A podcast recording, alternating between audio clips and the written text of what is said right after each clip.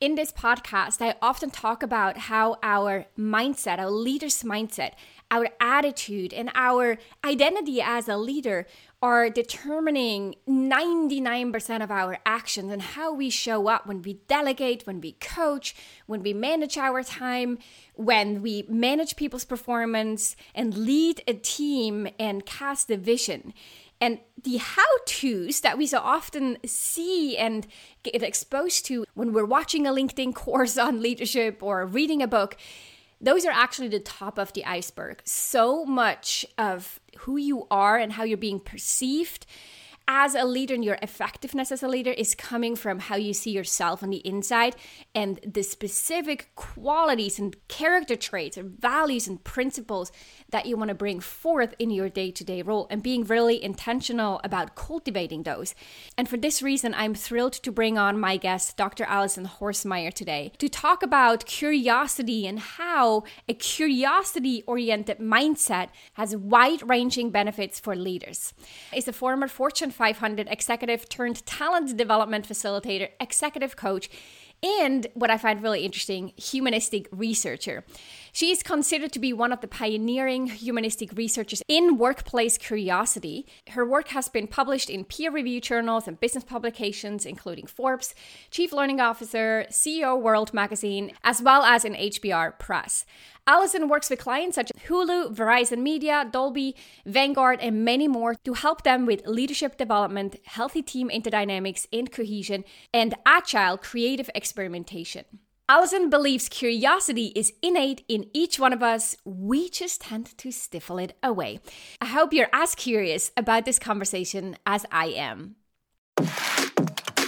Here's the question how do you successfully transition into your first official leadership role, build the confidence and competence to lead your team effectively, and establish yourself as a respected and trusted leader across the organization?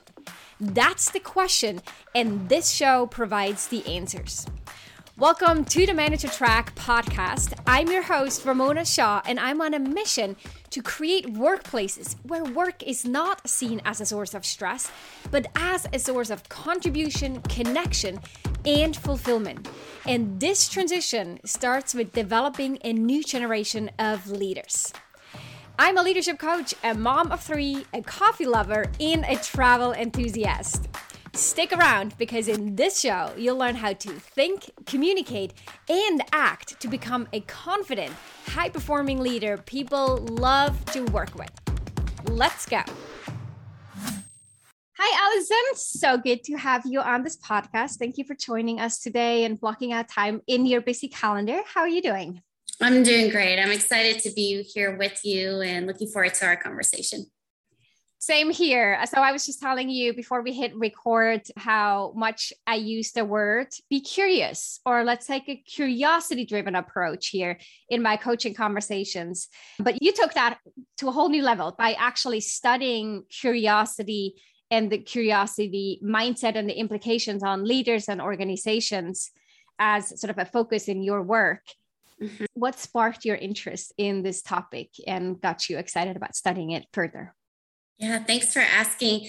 So, I, I, come from a long tenure of building businesses at the intersection of tech and media, uh, typically global purview, typically new technology. And I really enjoyed, you know, working with international sales teams and cross-functional teams and really helping other people be successful and, and really figuring out how we could align the agendas of what we were trying to accomplish with you know our clients and the best interests of our clients. And in that process i noticed a lot of different leadership styles. I had gone through leadership development training gotten my 360 feedback you know certainly was an eye-opening experience. Whatever yeah.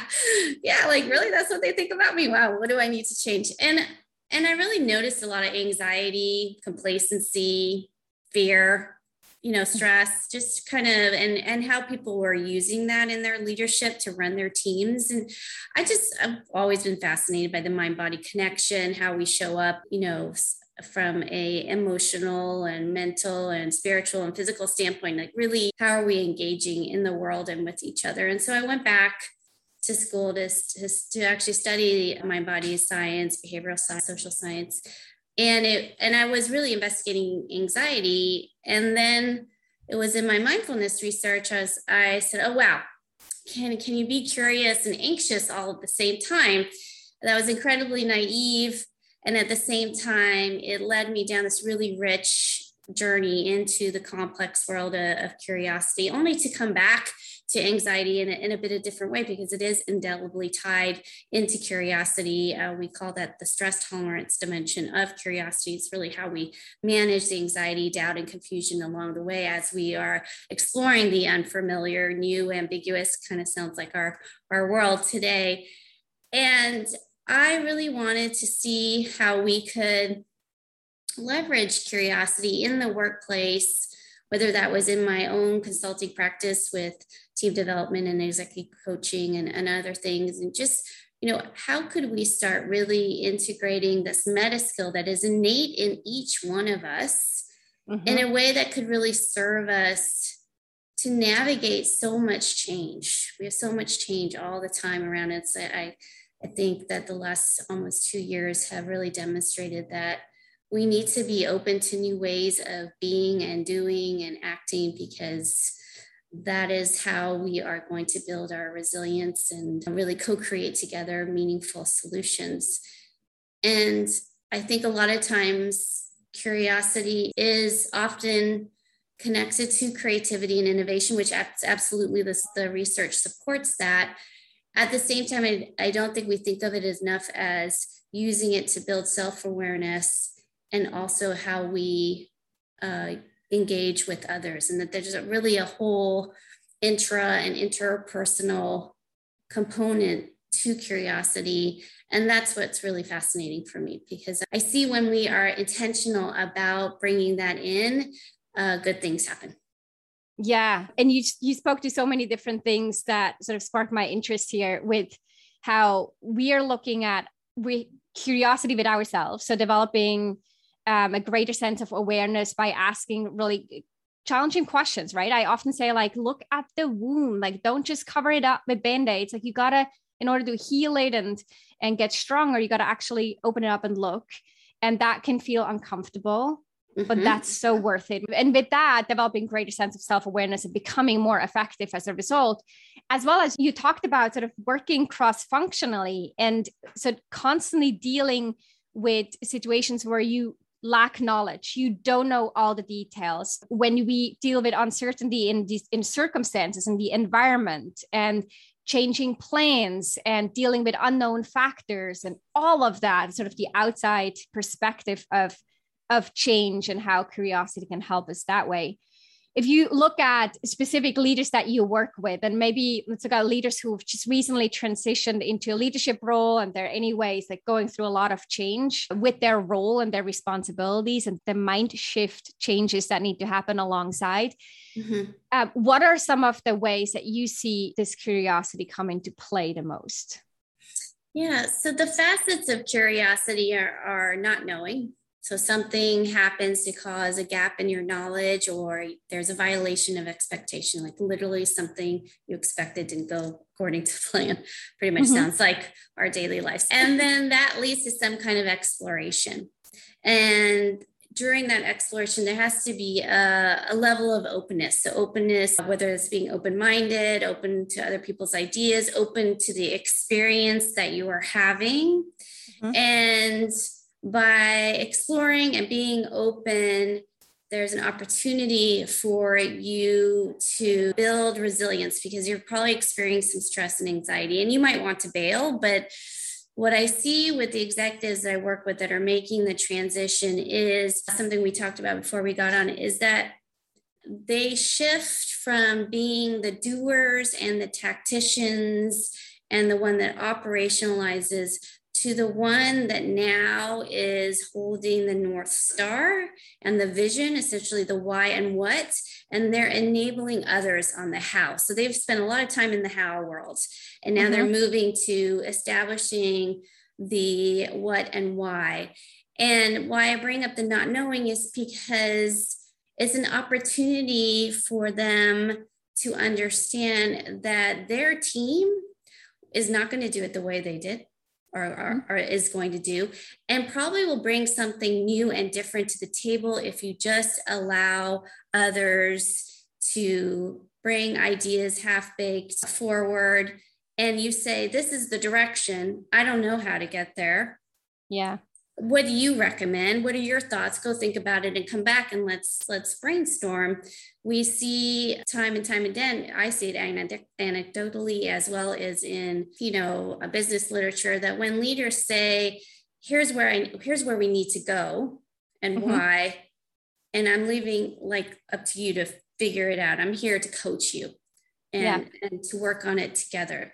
That gets a lot of results. Instead of the instead of moving into your leadership role and saying, I got to have this all figured out. I got to have the direction, exactly how we're going to do it. It's, it's no, like, like give room, give room for exploration yeah. and for, for kind of agile iter- iteration, you know, coming with ideas, testing something out, seeing how that works, pivoting, because we also want to be really careful of our cognitive biases. Those really inform erroneous ways of looking at the world because they're blind spots. We're just kind of wired to go for confirmation bias or status quo bias or uh, mm-hmm. framing things to really downplay the negative implications or ramifications of what we're finding that those need to actually be put on the table say you know what are what are we missing what are we assuming are these really the right assumptions? What am i assuming? What are you assuming. and when you're having that type type of dialogue and you're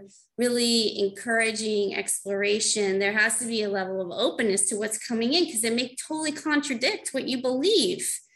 And yeah. if you're so holding on to what you believe is true and not actually what's transpiring in front of you and unfolding in front of you then you're in total disservice to the greater good and what you're trying to accomplish. So I love when people say, I'm inquisitive, and I say, Great.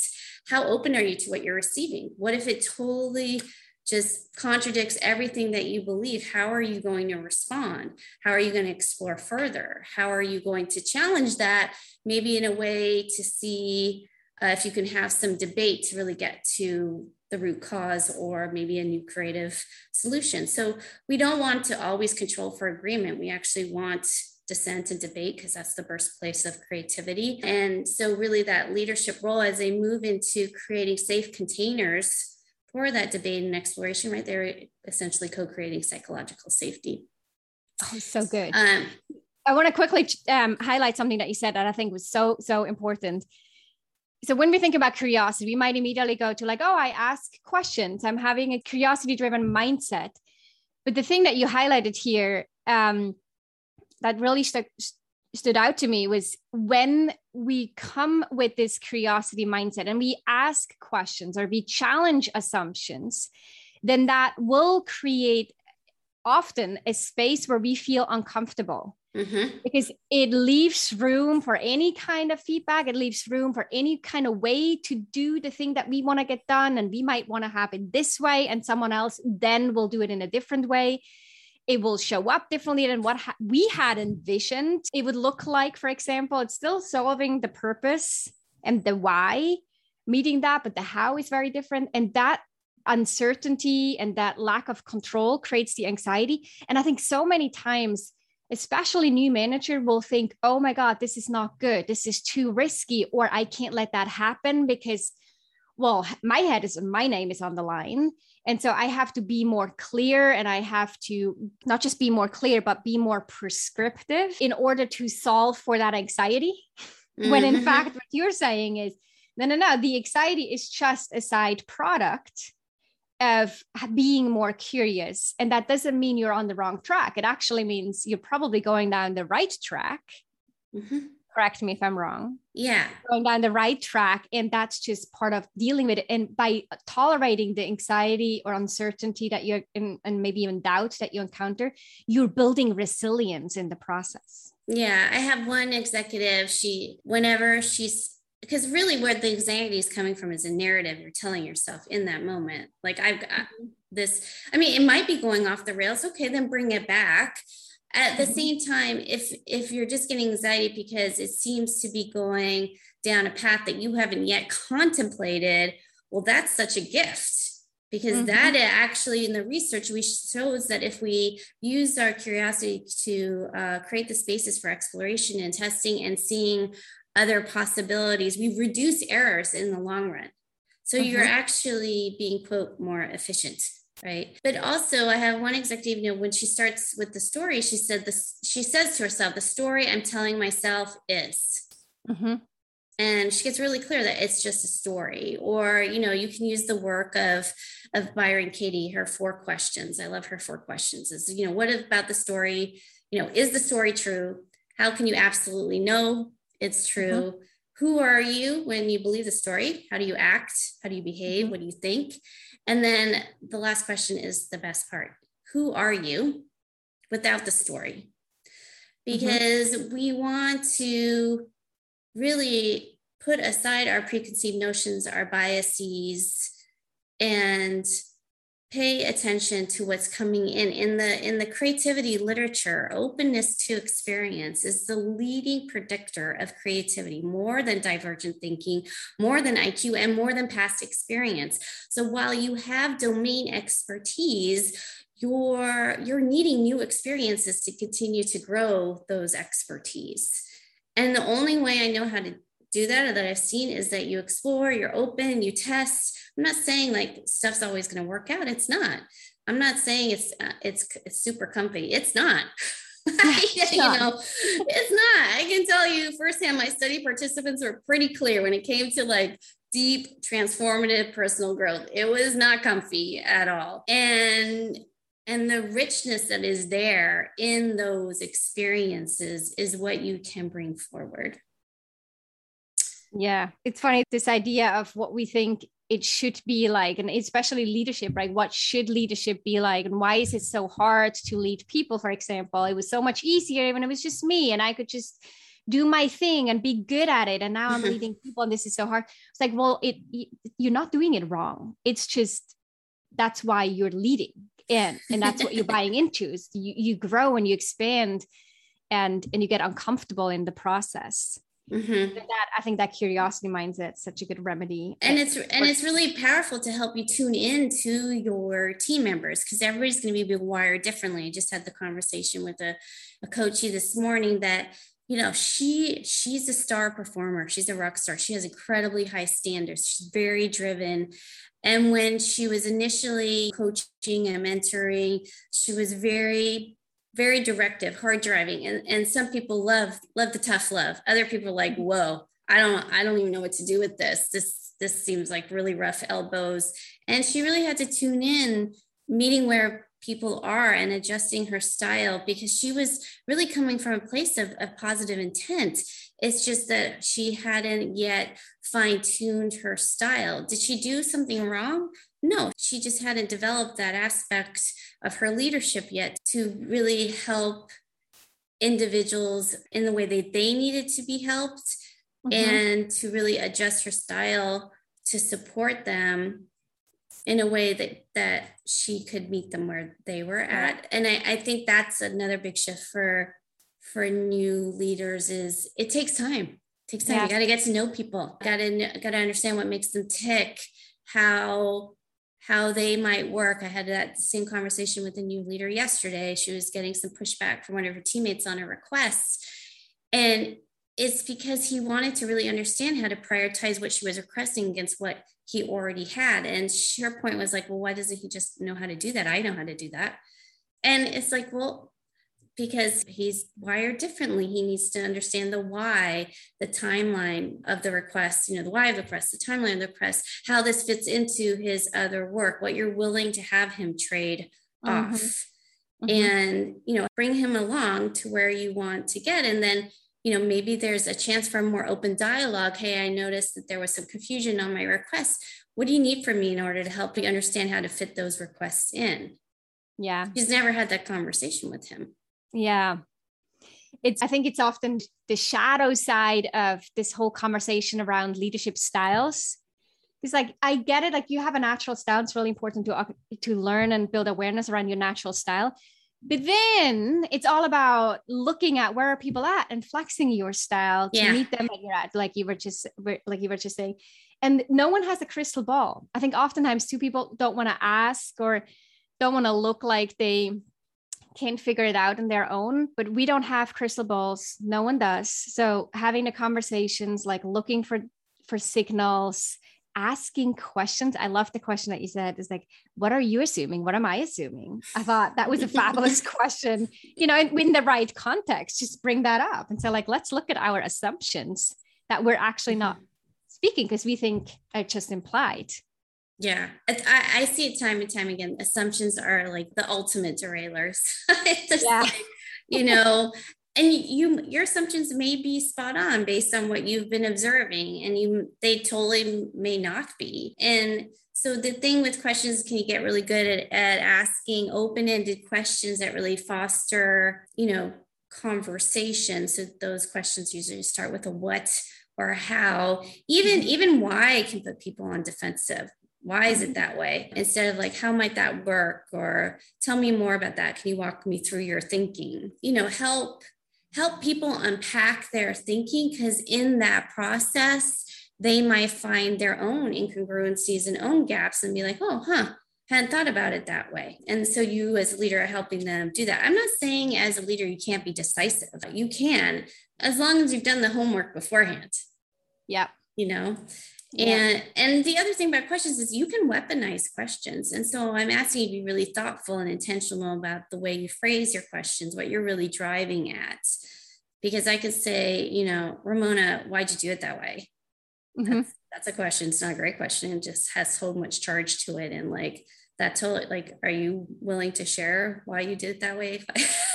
I know. you know? Immediately I'm thinking like, wait, what? And now I feel like I have to defend myself. Yes like actually sharing my thought process. Yeah. yeah. So we we actually want to think of ways not putting people on the defensive because as soon as that happens, everybody shut down.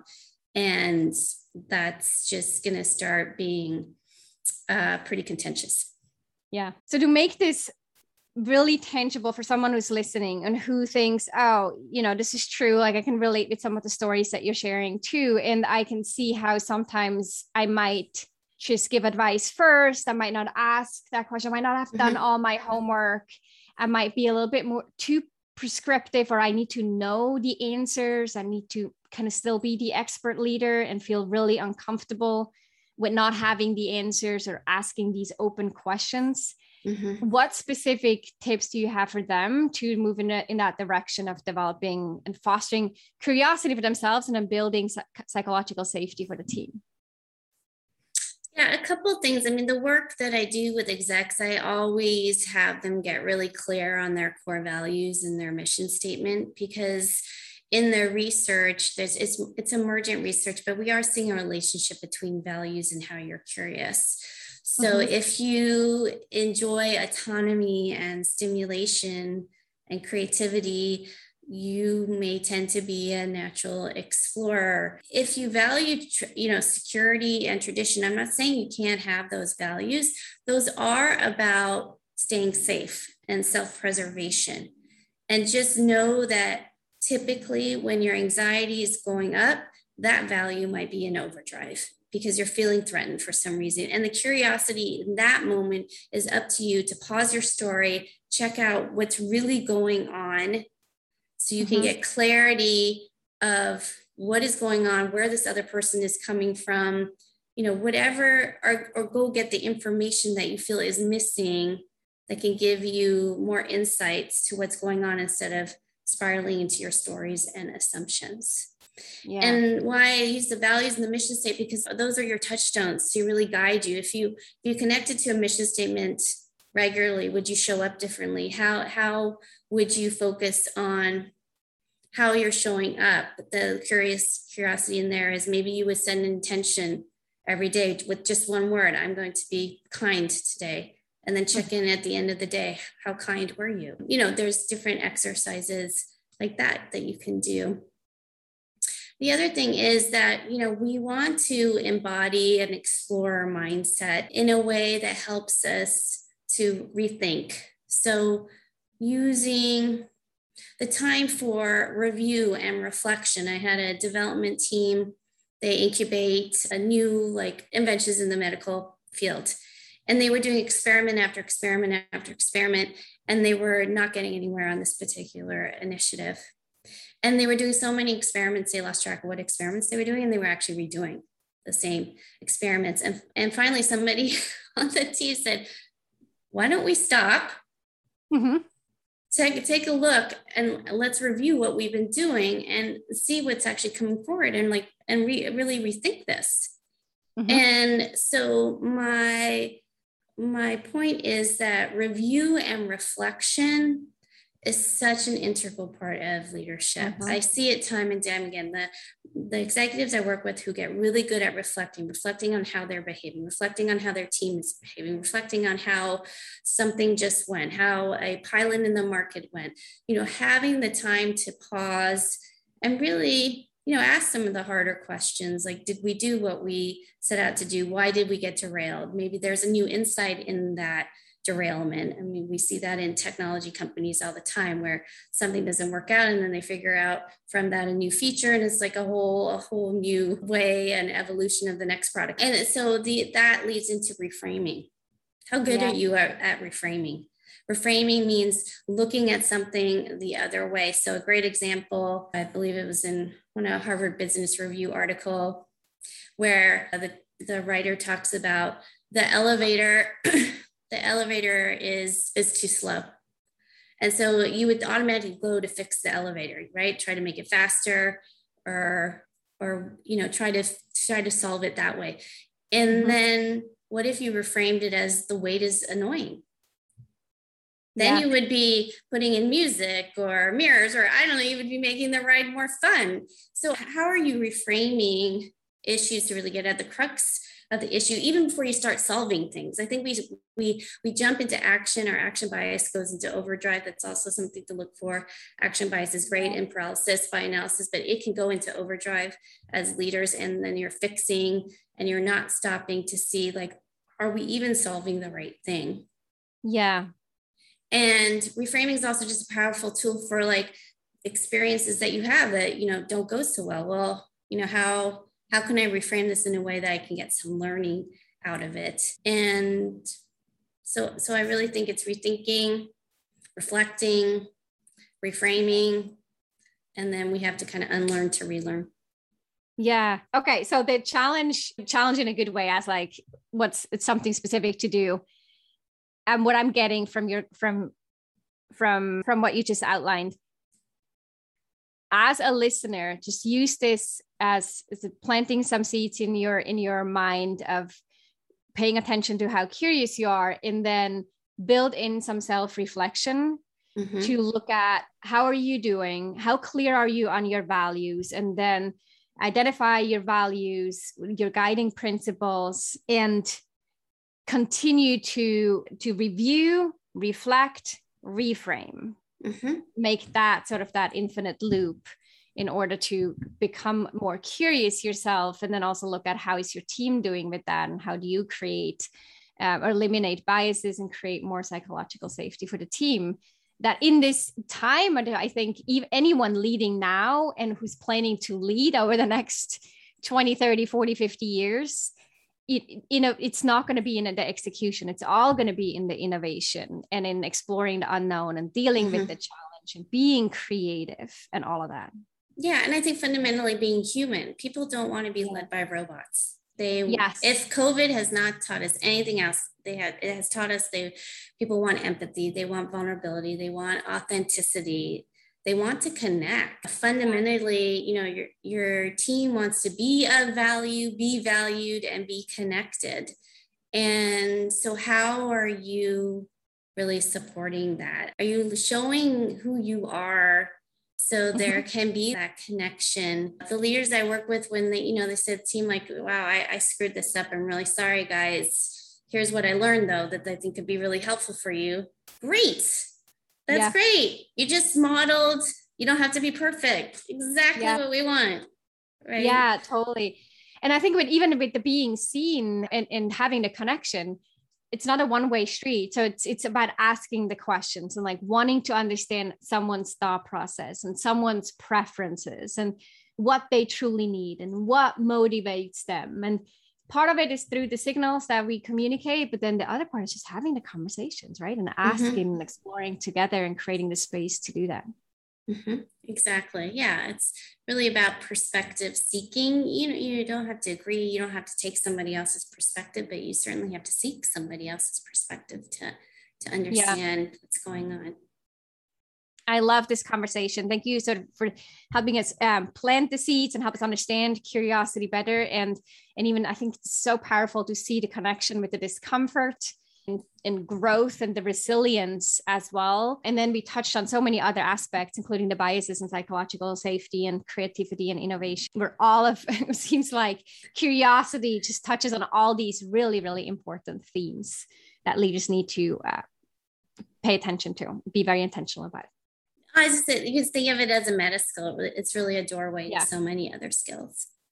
Yeah, absolutely. I have two quick questions. So The first one is for someone who says, like, I love this idea. Is there a book out there that you would recommend for people to read to dive deeper into this topic? And then the second question, and that might actually tie into that first question, where can people learn more about you and your work? So I'm a big fan of Adam Grant. He just wrote Think Again, which talks mm-hmm. a lot about curiosity, building psych safety. He he calls it think like a scientist, and meaning you know go and do the research and unpack it. I I prefer think like an explorer because I feel that scientists we still may want to be a little too perfect.